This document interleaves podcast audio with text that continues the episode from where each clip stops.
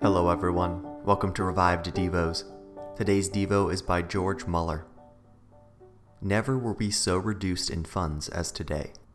There was not a single halfpenny in hand between the matrons of the three houses.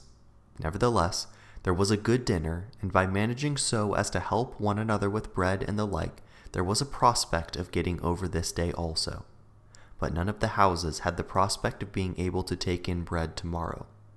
When I left the brethren and sisters at one o'clock after prayer, I told them that we must wait for help and see how the Lord would deliver us this time. I was sure of help, but we were definitely strained. As I was walking and came to Kingsdown, I felt that I needed more exercise, for it was very cold. Therefore, I did not take the quickest path home, but went around by Clarence Place. About twenty yards from my house, I met a brother who walked back with me.